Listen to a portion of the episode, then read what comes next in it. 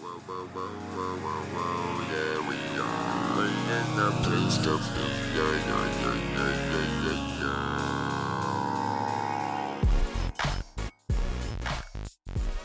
Herzlich willkommen zu What's Next Rethinking Architecture.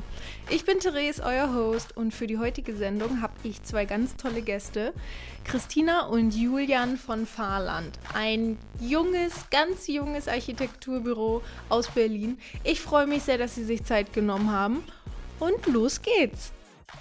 Hallo, Christina, Julian, ich freue mich sehr, dass ihr euch Zeit genommen habt. Wie geht's euch? Uns geht's ganz gut, äh, leicht verkatert so von den ersten äh, Restaurantöffnungen hier in Berlin, aber sonst bestens hier am Wochenende. Da fühle ich mich ja geehrt, dass ihr euch trotzdem Zeit genommen habt, obwohl es dann. Ja, gerne, vielen Dank für die Einladung auch nochmal an dich. Wir haben uns sehr, sehr gefreut. Ihr seid Fahrland oder wie wird es ausgesprochen? Fahrland? Nee, also wir sprechen es Fahrland aus. Mhm. Es ist aber auch international, funktioniert es, glaube ich, auch gut. Ja. Aber wir nennen es Fahrland. Okay, dann stellt euch doch mal kurz vor, wer seid ihr denn? Wer ist Fahrland? Wir sind Christina und Julian. Ähm, wir haben uns 2020 gegründet. Also wir haben uns in einem großen Büro kennengelernt, sind also auch privat ein Paar, ähm, haben aber ein bisschen ähm, ja, zuerst unsere eigenen Büros gestartet und versucht, äh, einzeln selbstständig zu sein, weil wir wirklich großen Respekt auch davor hatten, ähm, das Ganze so als Paar auch noch in die Selbstständigkeit zu starten und Büro zu sein und das alles zusammen und haben dann aber relativ schnell gemerkt, äh, dass es einfach auch Sinn macht, das Ganze zusammenzuschließen und ähm, haben da einfach gemerkt, es gibt viele Synergien und vieles, was man dann auch äh, an dem anderen lernen und schätzen kann und so wurde Fahrland letztes Jahr gegründet und gestartet. Sehr schön, also eine, eine richtige Love Story. Da habe ich ja immer Respekt vor, wenn man sich wirklich 24-7 quasi sieht. Ja, wir auch. Und dann, und dann muss man auch noch gute Laune haben und äh, dann sitzt man noch am Armbrutztisch zusammen. Ja, zum Glück muss man nicht immer gute Laune haben. Man kann sich auch mal anschreien, ja. Man kann sich anschreien. Es gehört auch dazu, dass ja. man mal unterschiedlicher Meinung ist. Und ähm, natürlich, wie man es kennt aus allen anderen Beziehungen auch, ist nicht immer alles ähm, fröhlich Sonnenschein. Mhm. Und das macht es aber auch aus, wenn man nach all dem wieder zusammenfindet und sagt eigentlich, dass das, was man zusammen hat, doch das Schönste ist.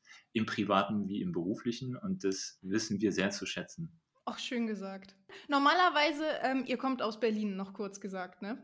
Wir sind in Berlin ansässig, jetzt seit mehreren Jahren. Ähm, wir dürfen uns aber jetzt nicht als äh, waschechte Berliner bezeichnen, weil wir hier nicht geboren sind, mhm. ähm, aber sind jetzt schon seit, ähm, seit über einem Jahrzehnt auch in der Stadt.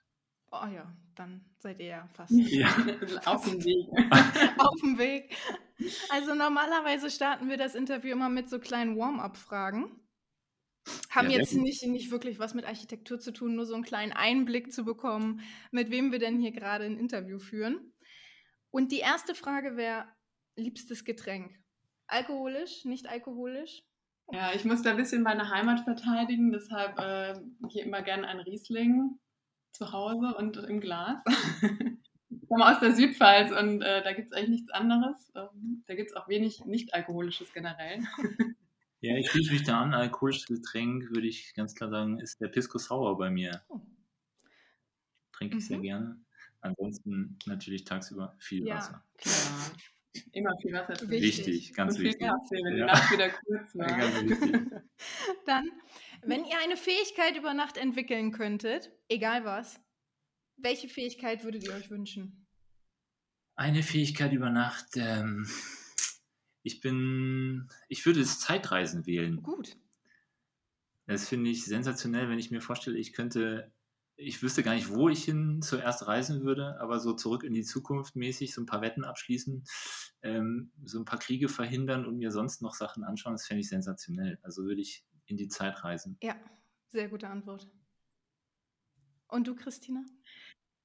Ja, ich finde es auch spannend. Ich finde auch äh, so Zeit zurückdrehen oder vordrehen, auch anhalten, mal ganz gerne in einem schönen Moment, das fände ich auch spannend. Aber damit zu spielen und vielleicht auch mal einen Tag ein paar Stunden länger mhm. zu machen, das äh, würde ich mir sehr, sehr oft wünschen. Ja. in unserem Alltag. Was ist euer liebstes Hobby neben der Architektur? Bleibt überhaupt noch Zeit? Bleibt noch Zeit für Hobbys?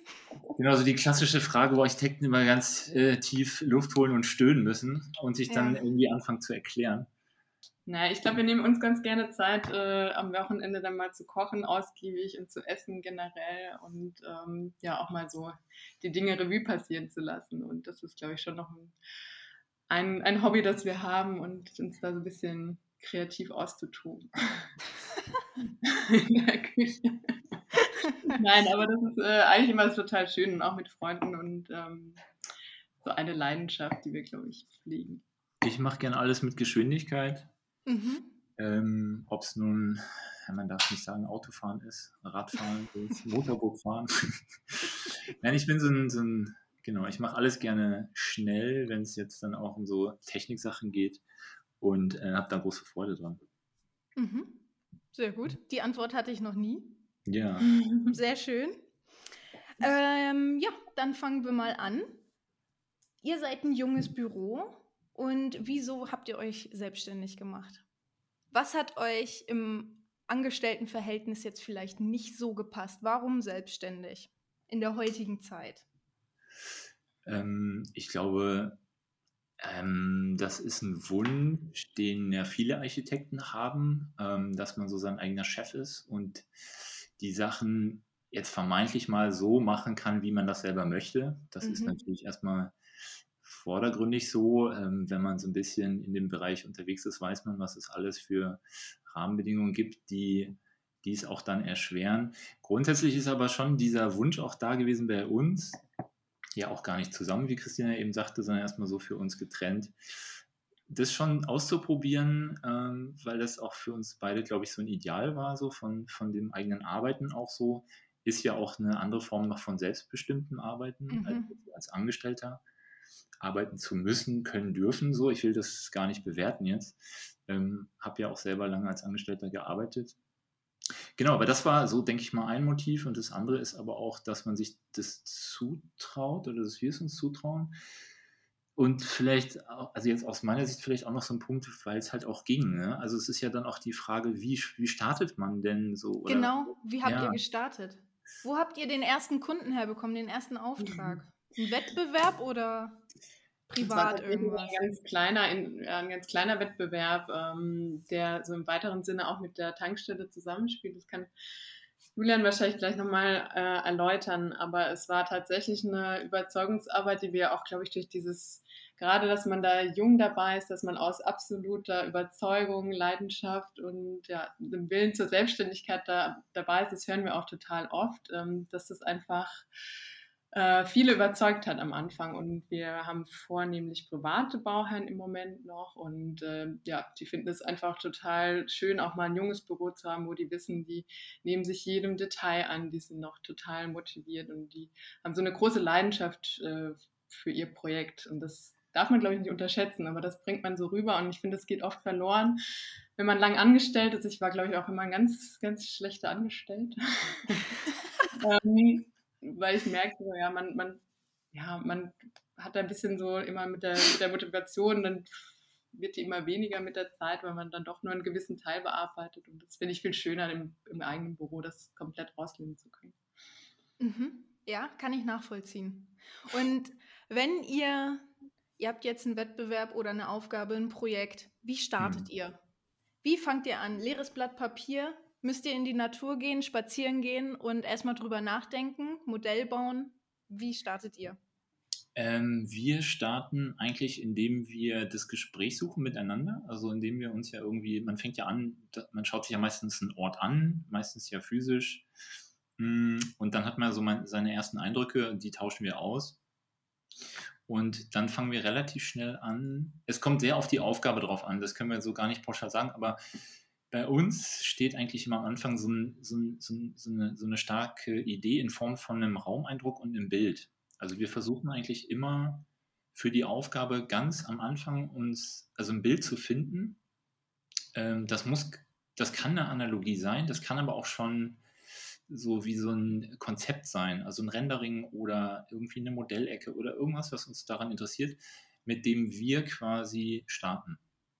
Habt ihr vielleicht ein Beispiel, an dem ihr mir euer Vorgehen erklären könnt? Also wenn ich im Internet nach euch suche, kommt sofort Baumeister Tankstelle in Tempelhof.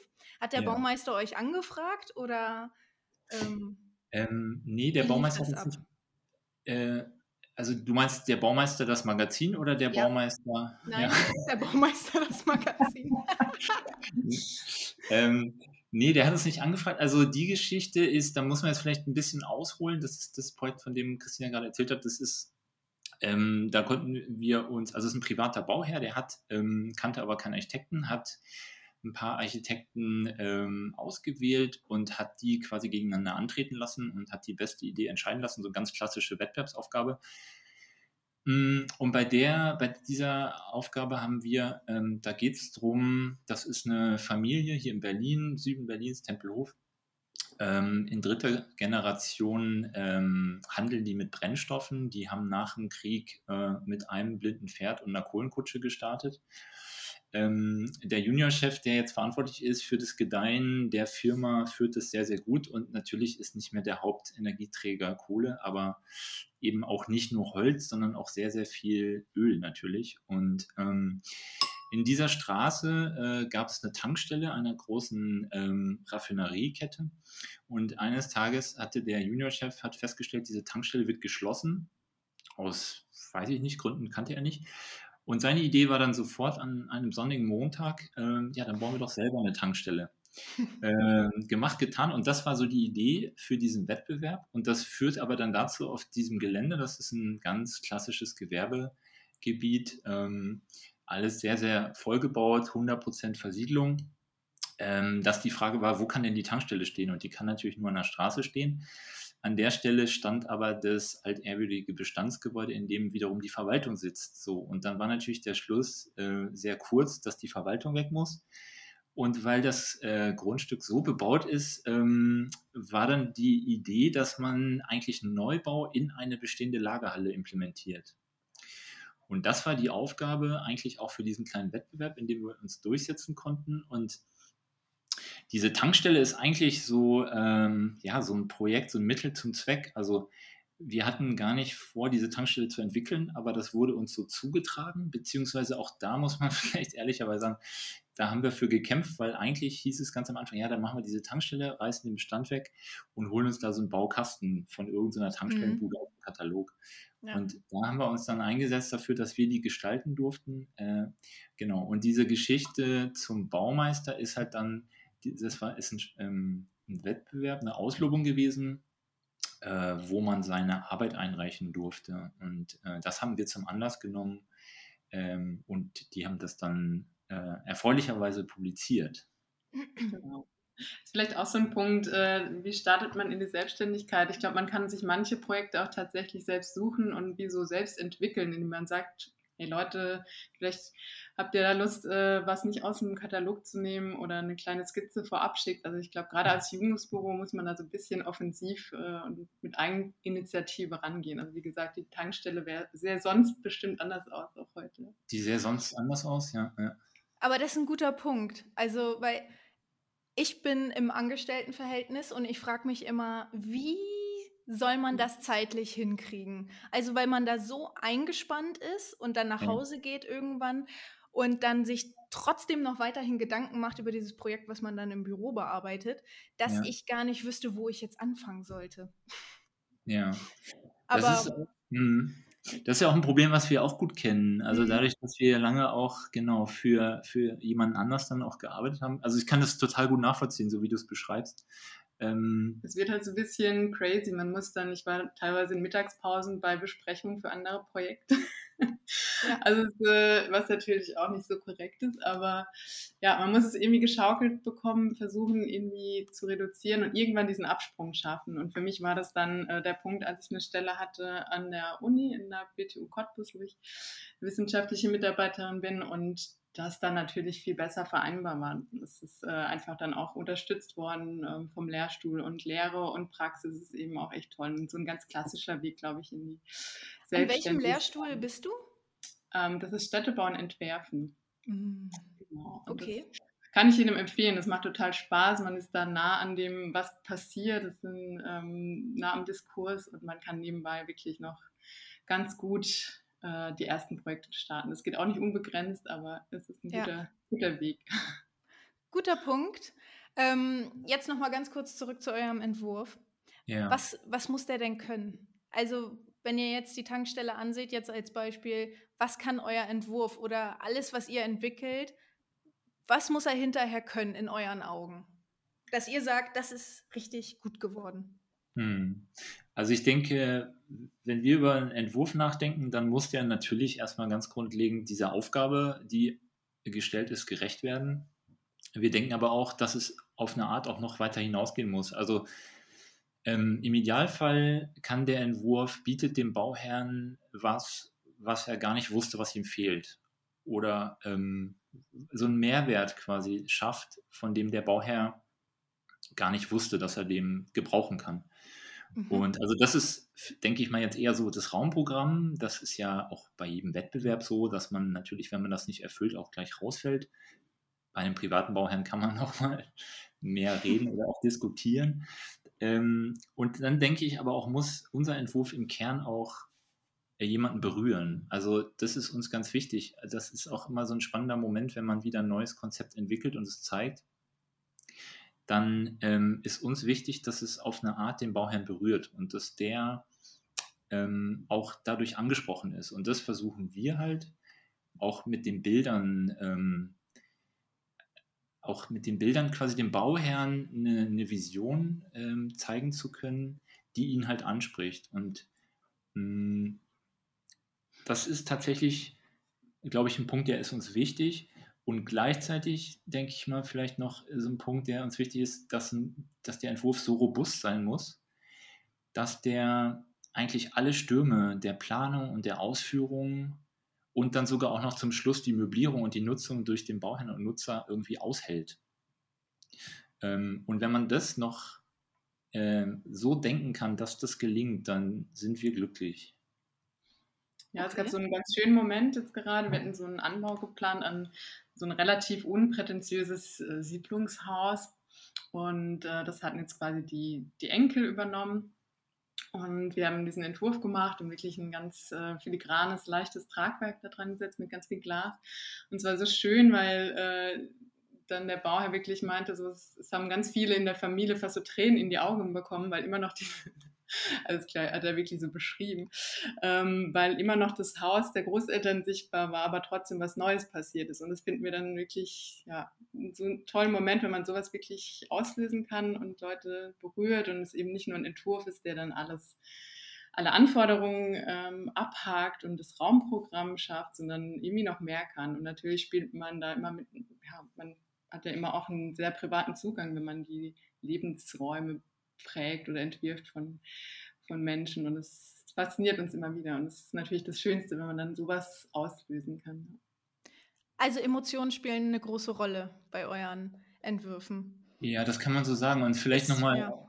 ja, weil du auch eben nochmal gefragt hast, wie kam das auch nochmal mit der Tankstelle und dieser, ja. dieser Bau da in der Lagerhalle und so, da glaube ich, das ist eben ein bisschen zu kurz gekommen. Das war auch am Anfang in diesem Wettbewerb, das haben wir über Perspektiven quasi für uns entscheiden können. Also es, natürlich gab es Grundrisse und Schnitte so klar, damit der Bauherr versteht, wo seine Treppe ist und so. Ähm, aber im Endeffekt waren es die Bilder, die ihn überzeugt haben und eine Loggia, die wir ihm angeboten haben, wo er sich vorstellen konnte, da immer zu stehen, zu rauchen und sein 3-Euro-Gutschein zu krönen zum Feierabend und so. Und das hat, das hat ihn so glücklich gemacht, ähm, dass, er, dass er das cool fand und dass er uns dann ähm, äh, auch sein Vertrauen geschenkt hat. Und ähm, das ja auch, das ist ja auch die Frage am Anfang so, wieso sollte jemand mit uns bauen? Ja. Also gerade auch so junge Architekten, wieso? Also du stehst da ohne Hose ähm, und hast vielleicht im Idealfall noch ein schön zusammengeschustertes äh, Portfolio, ähm, was aber meistens oder so, wenn man startet, natürlich nicht voll ist mit gebauten äh, Projekten. So kann ja gar nicht. Mhm. Und ähm, dieser Bauherr, dieser Mensch hat irgendwie Vertrauen gefunden zu uns, obwohl wir uns ja gar nicht kannten, ähm, und hat uns einfach äh, gesagt, oder ja, hat, hat einfach uns losgeschickt und gesagt, ja, nee, ihr macht das so. Und ähm, ja, das ist das Tolle dann auch zu, zu merken, irgendwie, da muss es aber auch so einen Link geben. Das ist ja auch was Zwischenmenschliches, wo es fast so funken muss, wo die Person sagt, cool, da mhm. steht man dann vor ihm, kann ihm nur sagen, dass man es bestmöglich macht und dass es alles schön wird. Mehr kann man nicht tun. Ja. Und ähm, er hat dazu gesagt und das funktioniert und auch jetzt seit einiger Zeit schon und ähm, das ist sehr spannend. Also ihr konntet ähm, durch Visualisierung überzeugen, dass man eine Idee rüberbringt, dass er sich selbst da eventuell stehen sieht. Nächster Step wäre ja dann, wie im Vorgespräch schon angedeutet, die Oculus Rift Brillen. ähm, könnt ihr euch vorstellen, damit zu arbeiten? Habt ihr dann beide die auf und äh, steht dann da zu dritt mit dem Bauherrn?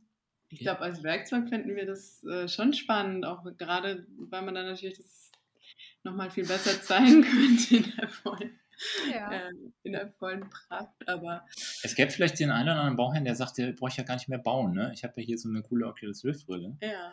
Ähm, so, da kommt, schon der, da kommt schon die nächste Frage. In welche, Guter Punkt. Ecke. In welche Richtung steuert Architektur?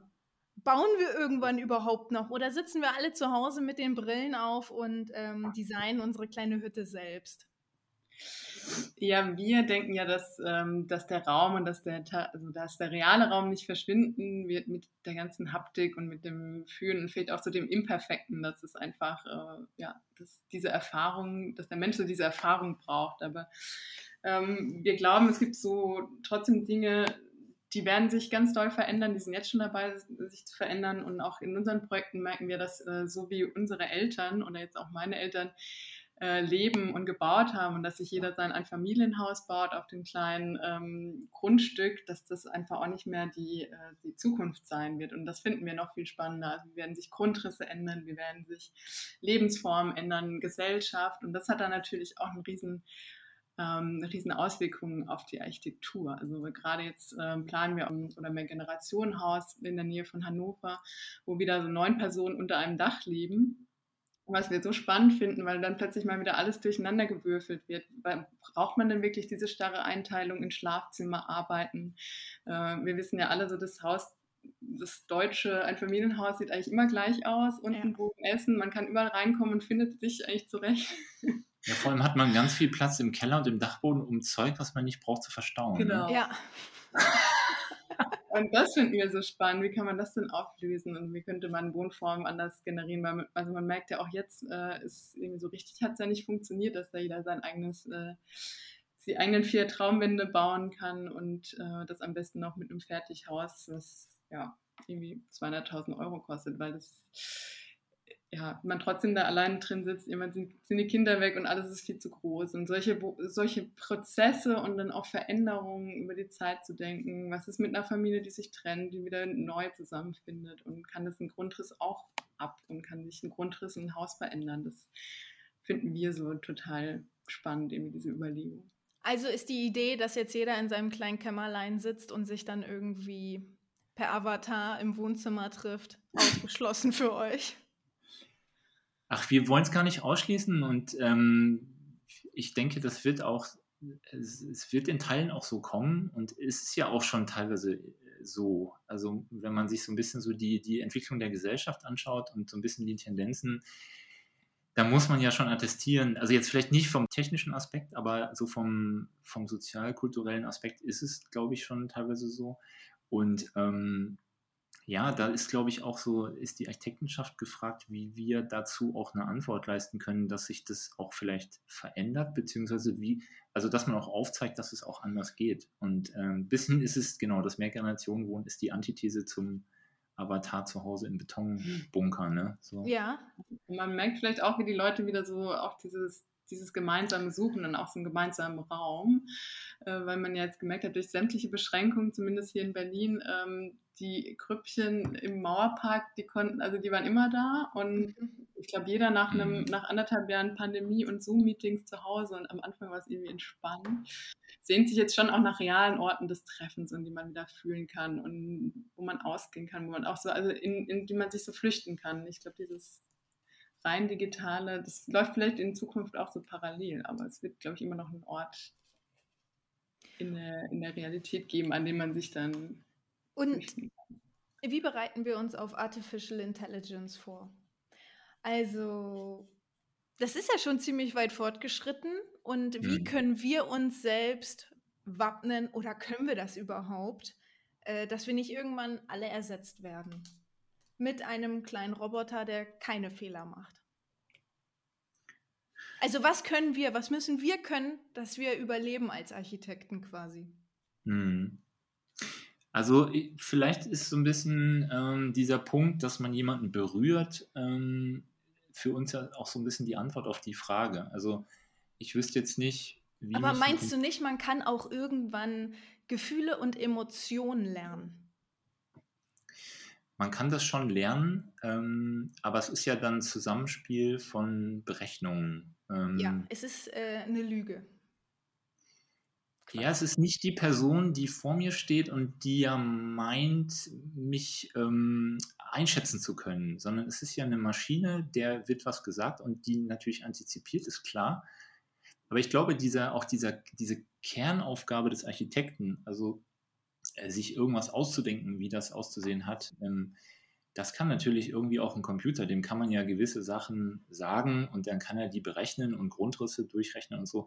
Aber jetzt wirklich was konzipieren, also so ein Gebäude als in Gänze und ähm, das wirklich auch mit den Projektbeteiligten zu entwickeln, ähm, das, das traue ich einer Maschine nicht zu. Und da glaube ich auch, müssen wir uns als Architekten erstmal ähm, nicht die Sorgen machen, dass wir da komplett ähm, überflüssig werden. Nichtsdestotrotz ist ja schon auch die Entwicklung dahingehend, da, dadurch, dass alles komplexer wird, ähm, auch am Bauen und auch gerade an großen Projekten, mit denen wir jetzt gerade nicht so beschäftigt sind, aber so diese Tendenz ist ja dahingehend. Und ich glaube, da gibt es auch schon Aspekte, wo man sagen kann, hey, da macht jetzt AI Sinn, da kann ich was outsourcen, äh, wo ich dann nicht nachmittags noch selber wieder irgendwie 500 Fenster anpasse oder irgendwas. Ja. Ähm, also das glaube ich total. Aber ich glaube, der Architekt, und das ist vielleicht, also so stelle ich es mir jetzt gerade vor, dass der Architekt vielleicht auch die Aufgabe hat, äh, zu kontrollieren, wo er die AI einsetzt und nicht, dass jemand kommt und sagt, ey, Architekt, du, wir brauchen dich gar nicht mehr, weil jetzt ist hier diese, diese Engine ist am Start und die macht das alles. Und wie können wir das machen? Also also ich stelle es mir zumindest so vor, ich meine, wir wissen es ja nicht, mhm. aber ich stelle es mir so vor, dass, dass, man, dass man weiß, was so passiert, ähm, dass man irgendwie auch informiert ist über die Entwicklung. Es ist ja auch, muss ja politisch auch gewollt sein, äh, dass sowas passiert. Und ähm, also ich glaube, da, ja, also so, da muss man sich zu positionieren und äh, selbst eine Haltung zu entwickeln, ob man das denn möchte, auch für sich oder nicht. Mhm. Und du hast es gerade angesprochen, die Gebäude werden immer komplexer. Ob ja. das Sinn macht oder nicht, ist dahingestellt. Aber ja.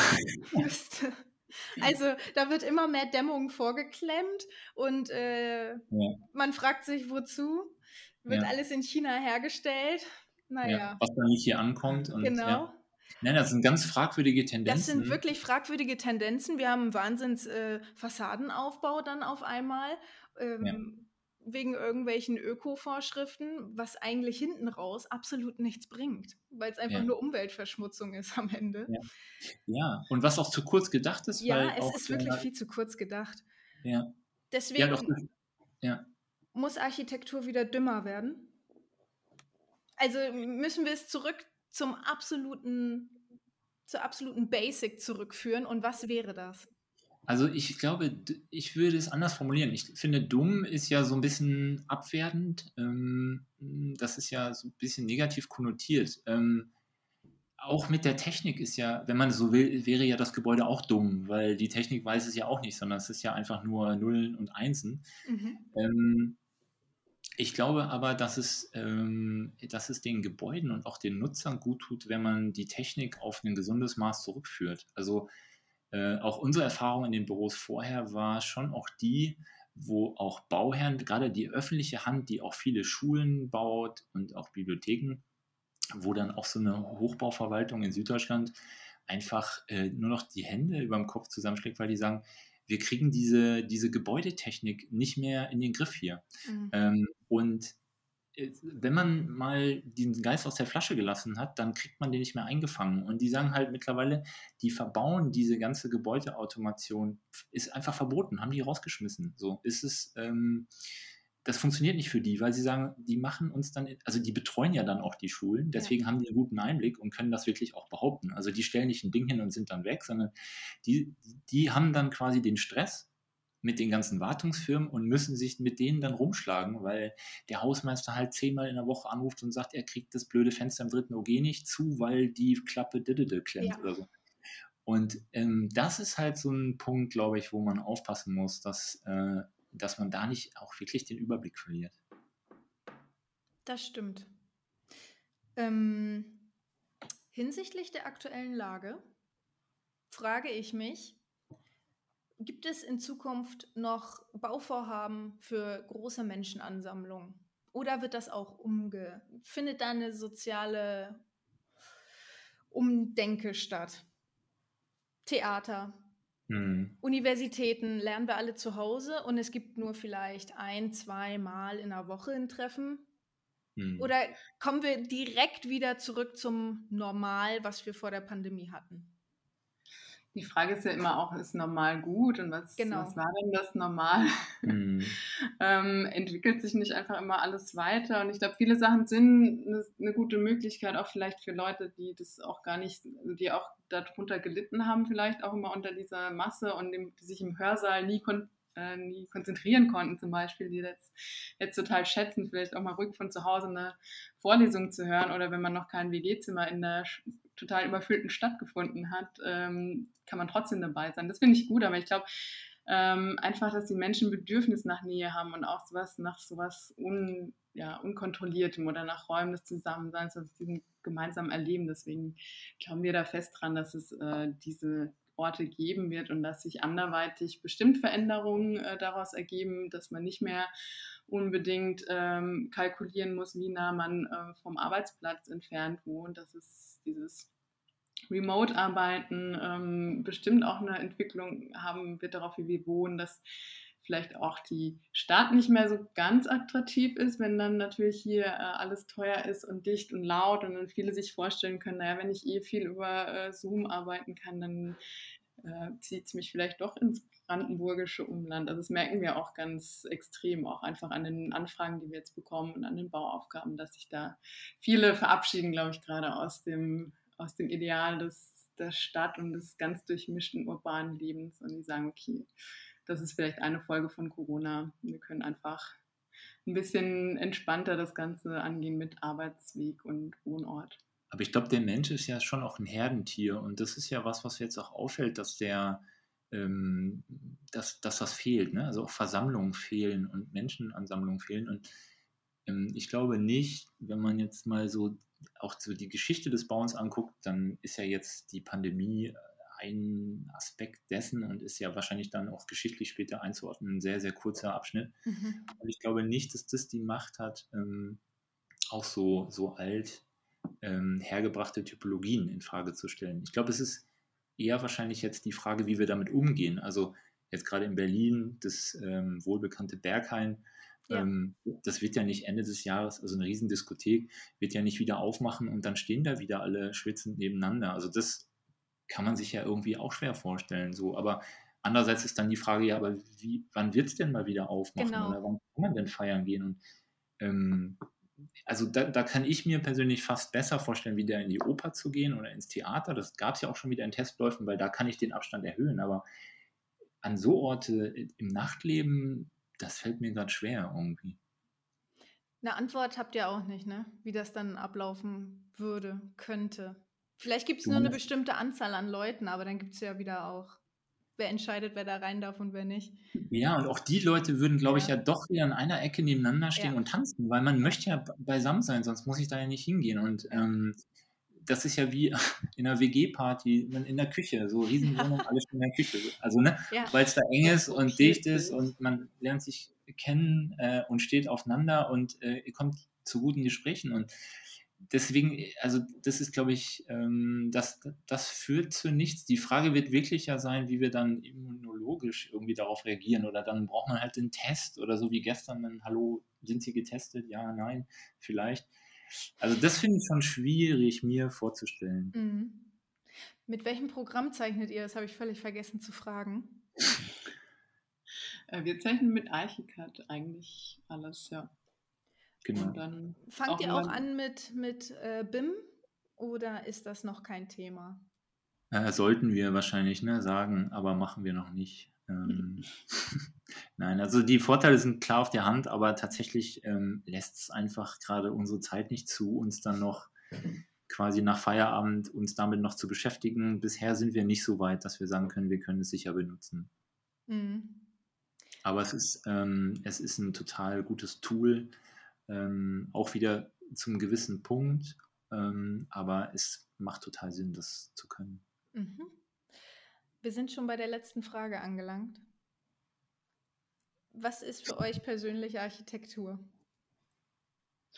Wir können es nämlich nur für uns ganz persönlich äh, beantworten. Und das ist einfach so unsere große Leidenschaft, die wir glücklicherweise zum Beruf machen durften. Ähm, worüber wir echt trotz der ganzen Schwierigkeiten auch immer sehr glücklich sind, wo wir einfach hoffen, dass wir das noch ganz lange äh, machen können und ja, finden es einfach ja, den besten Beruf, den es gibt, die beste Berufung. ja, sehr schöne Antwort. Dazu kann ich gar nichts mehr okay. ergänzen. alles gesagt. Es ist alles gesagt. Es ist alles gesagt. Dann bedanke ich mich ganz herzlich, dass ihr euch Zeit genommen habt am Samstagnachmittag. Und äh, ich fand es sehr schön. Vielen Dank. Sehr gerne. Danke dir, Therese, für die Einladung. Haben uns sehr gefreut, dabei sein zu können und finden das Format toll. Vielen Dank. Das ja, freut mich. Ich bin sehr gespannt auf die weiteren Folgen. Wir bleiben Fan. Das war es leider schon wieder für diese Woche mit What's Next Rethinking Architecture. Ich hatte sehr viel Spaß in diesem Interview. Ich möchte mich nochmal ganz herzlich bei Christina und Julian bedanken, dass sie sich Zeit genommen haben. Es war super interessant und wir können das auch gerne nochmal wiederholen. Ich hätte mich noch stundenlang weiter unterhalten können. Ich würde mich wie immer über Anregungen, Kommentare, Kritik freuen und äh, hoffe, ihr hattet genauso viel Spaß wie ich. Und bis zum nächsten Mal bei What's Next. Ciao, ciao.